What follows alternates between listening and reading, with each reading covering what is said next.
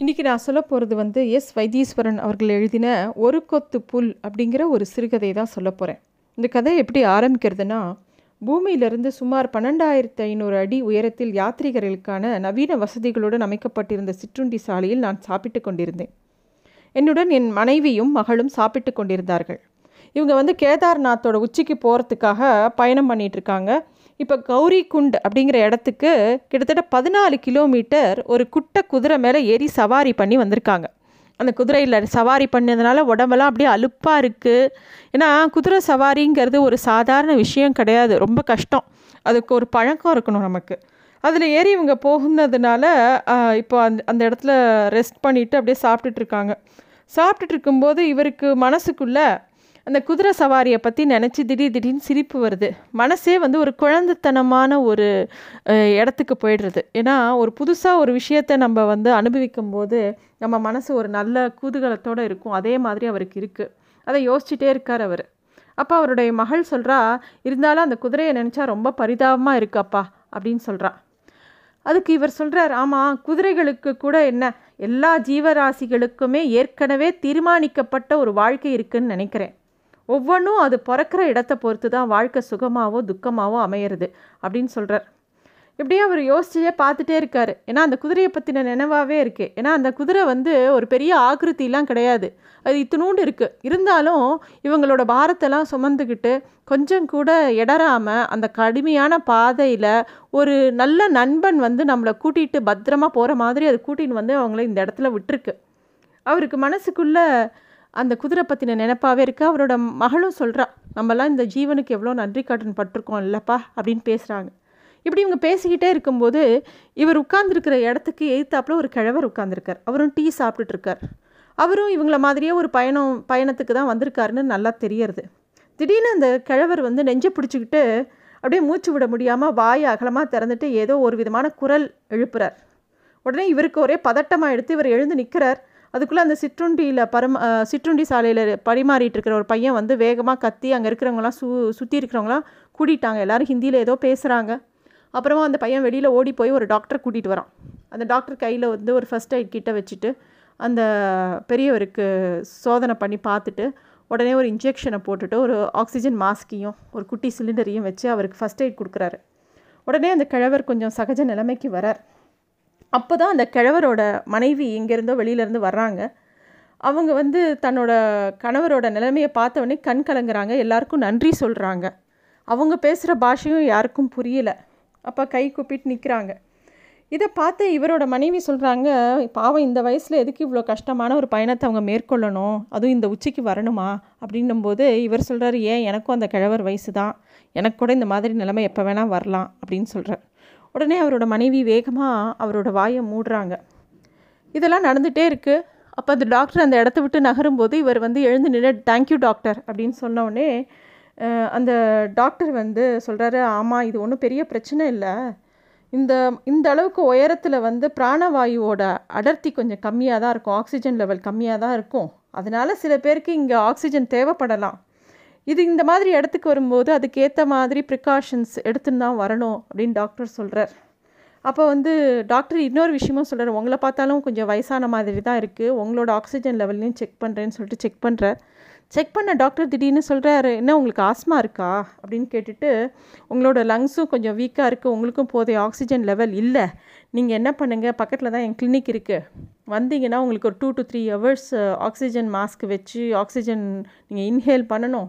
அப்புறம் உங்களுக்கு நான் ஒரு இன்ஜெக்ஷன் போடுறேன். அப்புறம் யூ வில் பி ஓகே அப்படின்னு சொல்கிறாரு சரின்னு சொல்லிட்டு அன்றைக்கி ராத்திரி முழுக்க அவங்க அவரோட ஹாஸ்பிட்டல் கட்டில் படுத்துட்டு அந்த ஆக்சிஜன் மாஸ்க்கை வச்சுட்டு படுத்துட்ருக்காரு இவருக்கு தூக்கமே வரல. இவரோட மனைவியும் மகளும் வேற ஒரு ரூமில் படுத்து நல்லா தூங்கிட்டு இருக்காங்க. இவர் படுத்திருந்த இடத்துக்கு ஏத்தாப்பில் அந்த கிழவரும் ஆக்சிஜன் மாஸ்க் வச்சுட்டு படுத்துட்ருக்காரு படுத்துட்டு இருந்த இவருக்கு வந்து அந்த குதிரையை பற்றிய நினைப்பாகவே இருக்குது குதிரையை பற்றி திருப்பியும் யோசிக்கிறாரு. நம்மளையெல்லாம் ஏற்றி இவ்வளோ தூரம் ஏற்றிட்டு வந்ததே அந்த குதிரை என் என்னமாக இருக்கணும்? அது கண்டிப்பாக ஒரு பெரிய ஆத்மாவாக தான் இருக்கணும் அப்படின்னு யோசிக்கிறார். மனுஷங்கிற பாவ மூட்டையை ஓயாமல் உச்சியில் இருக்கிற சிவனடிக்கு ஏற்றி விடுறதையே தன்னோட ஜீவனமாக வச்சிருக்கிற இந்த பிறவிகள் மிருக வடிவில் வந்திருக்கக்கூடிய ஞானிகள் அப்படிங்கிற மாதிரி இவருக்கு தோன்றுறது அந்த குதிரைகளுக்கு தான் முதுகு மேலே இருக்கிற பாரத்தை பற்றின ஒரு தெளிவான உணர்வு இருந்தது. எந்த பாரத்தை எவ்வளோ பலத்தை கொடுத்து எவ்வளோ வேகத்தில் உபயோகப்படுத்தணுங்கிறது அதுக்கு இயற்கையாகவே தெரிஞ்சிருந்தது. அதோட செயல்பாட்டை கவனித்து பார்க்கும்போது நம்ம கூட நம்ம வாழ்க்கையில் எந்த பிரச்சனையும் வந்தாலும் அதை சமாளிக்கிற தெளிவு கிடைக்க ஏதோ ஒரு வித சாத்தியக்கூறு இருக்குது அப்படிங்கிற மாதிரியே இவருக்கு தோணின்னு இருக்கு கௌரி குண்டிலிருந்து ஏழு கிலோமீட்டர் ஏறினவுடனே ஒரு இடத்துல பயணத்தை நிறுத்தி அந்த சிற்றுண்டிக்காக இவங்களெல்லாம் இறக்கி விடுறான் அந்த குதிரைக்காரன். அதை யோசித்து பார்த்துக்கிட்டே இருக்கார். பாரம் இறங்கின உடனே அந்த குதிரை வந்து இ- இறுக்கம்லாம் தளர்ந்து போய் ஏதோ பெரிய விடுதலை மாதிரி முதுகெல்லாம் சிலிர்த்துக்கிட்டு ரெண்டு தடவை கணக்கிறது. அப்புறம் பெருசாக ஒரு மூச்சு விடுறது. அப்புறம் குதிரைக்காரனோட தோல் பையை போய் செல்லமாக இழுத்து இழுத்து பார்க்கறது. உடனே அந்த பையன் வந்து இரு இரு அப்படின்னு சொல்லிட்டு அதிலிருந்து வெடிகுண்டு மாதிரி ஒரு மாவு உருண்டை உருண்டையெல்லாம் எடுக்கிறான். அதை பாறை மேலே வச்சு கல்லால் உடச்சி சின்ன சின்ன கட்டிகளாக்கி அதில் கொஞ்சம் தண்ணீரை தெளித்து அதை வந்து அந்த கட்டிகளை எடுத்து அந்த குதிரையோட வாயில் போடுறான். அதுக்கு ஒரு வாய் இவனும் அதே மாவை அவனும் சாப்பிட்றான். அது ஒரு சத்து மாவு. அது என்னென்னா அதில் வந்து கொள்ளு கோதுமை தினப்பயிறு முட்டைக்கரு எல்லாம் போட்டு கலந்து செய்யப்பட்ட ஒரு விதமான உணவுப் பொருள் குதிரைக்கும் இந்த குதிரைக்கார பையன் வந்து வேறு எங்கேயுமே சாப்பிடல. அது இவருக்கு பார்க்க ஆச்சரியமாக இருந்தது. ஏன்னா குதிரை கூடவே குதிரையை மாதிரியே மலை ஏறுற அவனுக்கும் அந்த பிராணிக்கு என்ன ஊட்டச்சத்து கொடுக்குறானோ அதே விதமான ஊட்டச்சத்து தான் அவனுக்கும் வேண்டி இருந்தது போல இருக்குது அவனும் அதை தான் சாப்பிட்டான். அது மட்டும் இல்லை குதிரையை வந்து தன்னோட சக பிரயாணி மாதிரியே யோசிக்கிறானோ அப்படிங்கிற மாதிரி இவருக்கு தோணித்து. டாக்டர் வர சத்தம் கேட்டது.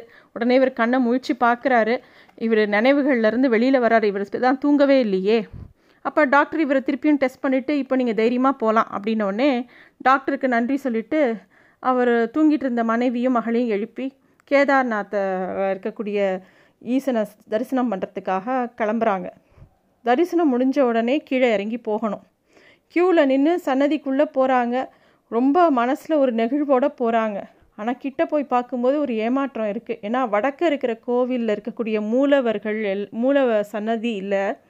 நம்ம ஊர் கோவில் மாதிரி ரொம்ப அழகான அற்புத ஆகிருதியோடு இருக்கிறது இல்லை இந்த மூலவரெல்லாம் கொஞ்சம் குட்டையான பளிங்கு கல்லால் ஆன ஒரு மூலவர் தான் அங்கே இருக்கும். அது நம்ம ஊரில் இருக்கிற கோவிலில் இருக்கிற விக்கிரகம் மாதிரி இருக்காது. அதை பார்க்கும்போது இவருக்கு கொஞ்சம் ஏமாற்றமாக இருந்தது. ஆனால் அங்கே பூஜை செஞ்ச பண்ட பண்டாக்கள் கேதார்நாதரை விட கொஞ்சம் உயரமாகவும் இருக்கிற மாதிரி இருந்தது.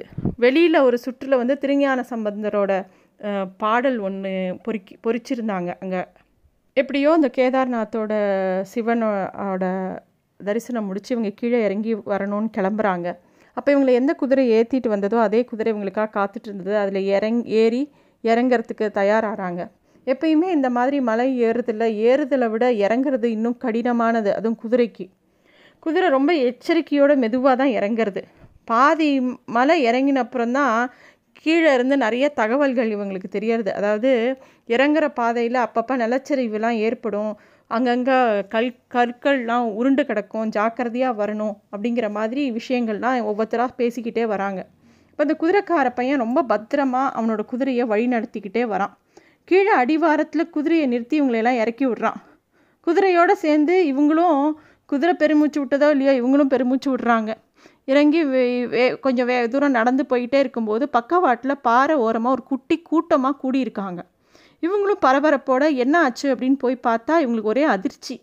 அங்கே என்னன்னா ஒரு குதிரையோட பின்னங்காலில் ஒரு பாறை விழுந்து கிடந்தது. அதோட நுரையுற நுரையீரல் அப்படியே புடச்சிக்கிட்டு முன்னங்கால்கள் வந்து வானத்தை நோக்கி இப்படியே பார்த்த மாதிரி இருக்குது அப்போ வந்து ஒருத்தர் பேசுகிறாங்க ஒருத்தர் சொல்கிறாங்க இந்த மாதிரி பாவம் நிலச்சரிவில் பாறை உருண்டு உருண்டு வந்து இந்த இளப்பாரிட்டு இருந்த இந்த குதிரையோட மேலே விழுந்துடுத்து இன்னும் பாவம் இல்லை? அப்படின்னு சொல்லி அவங்களாம் பேசிகிட்டே இருக்காங்க. சற்று நேரம் மௌனத்துக்கு பின் கண்களில் ஈரத்துடன் ஒரு வழியாக இந்த பாரம் தூக்கும் பிறவியிலிருந்து குதிரைக்கு விடுதலை கிடைத்து விட்டது என்றாள் மகள். இது விடுதலையா? தெரியவில்லை. விடுதலை இப்படிப்பட்ட கோர விபத்தாக இருந்திருக்க வேண்டாம். மேலும் இந்த குதிரை இப்படிப்பட்ட வாழ்க்கையை சந்தோஷமாக ஏற்றுக்கொண்டு வாழவில்லை என்று எப்படி நாம் முடிவுக்கு வர முடியும்? என்று சொல்லிவிட்டு மேலும் நடந்தேன். மல்லாந்து விழுந்து கிடந்த அந்த குதிரையின் வாயில் இன்னும் தின்னப்படாமல் தொங்கிக் கொண்டிருந்த ஒரு கொத்து புல் எனக்கு வாழ்க்கையின் தீராத பற்றை சொல்லிக் கொண்டிருந்தது.